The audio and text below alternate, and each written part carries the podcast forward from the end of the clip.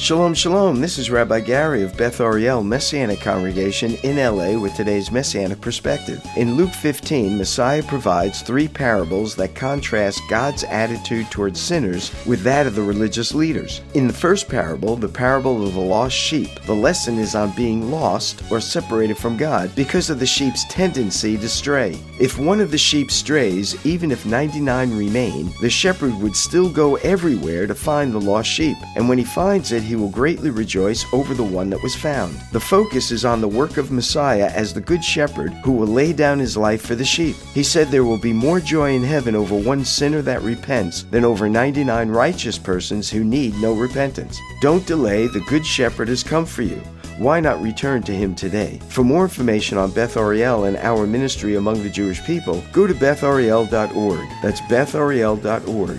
bethariel.org. God bless and shalom.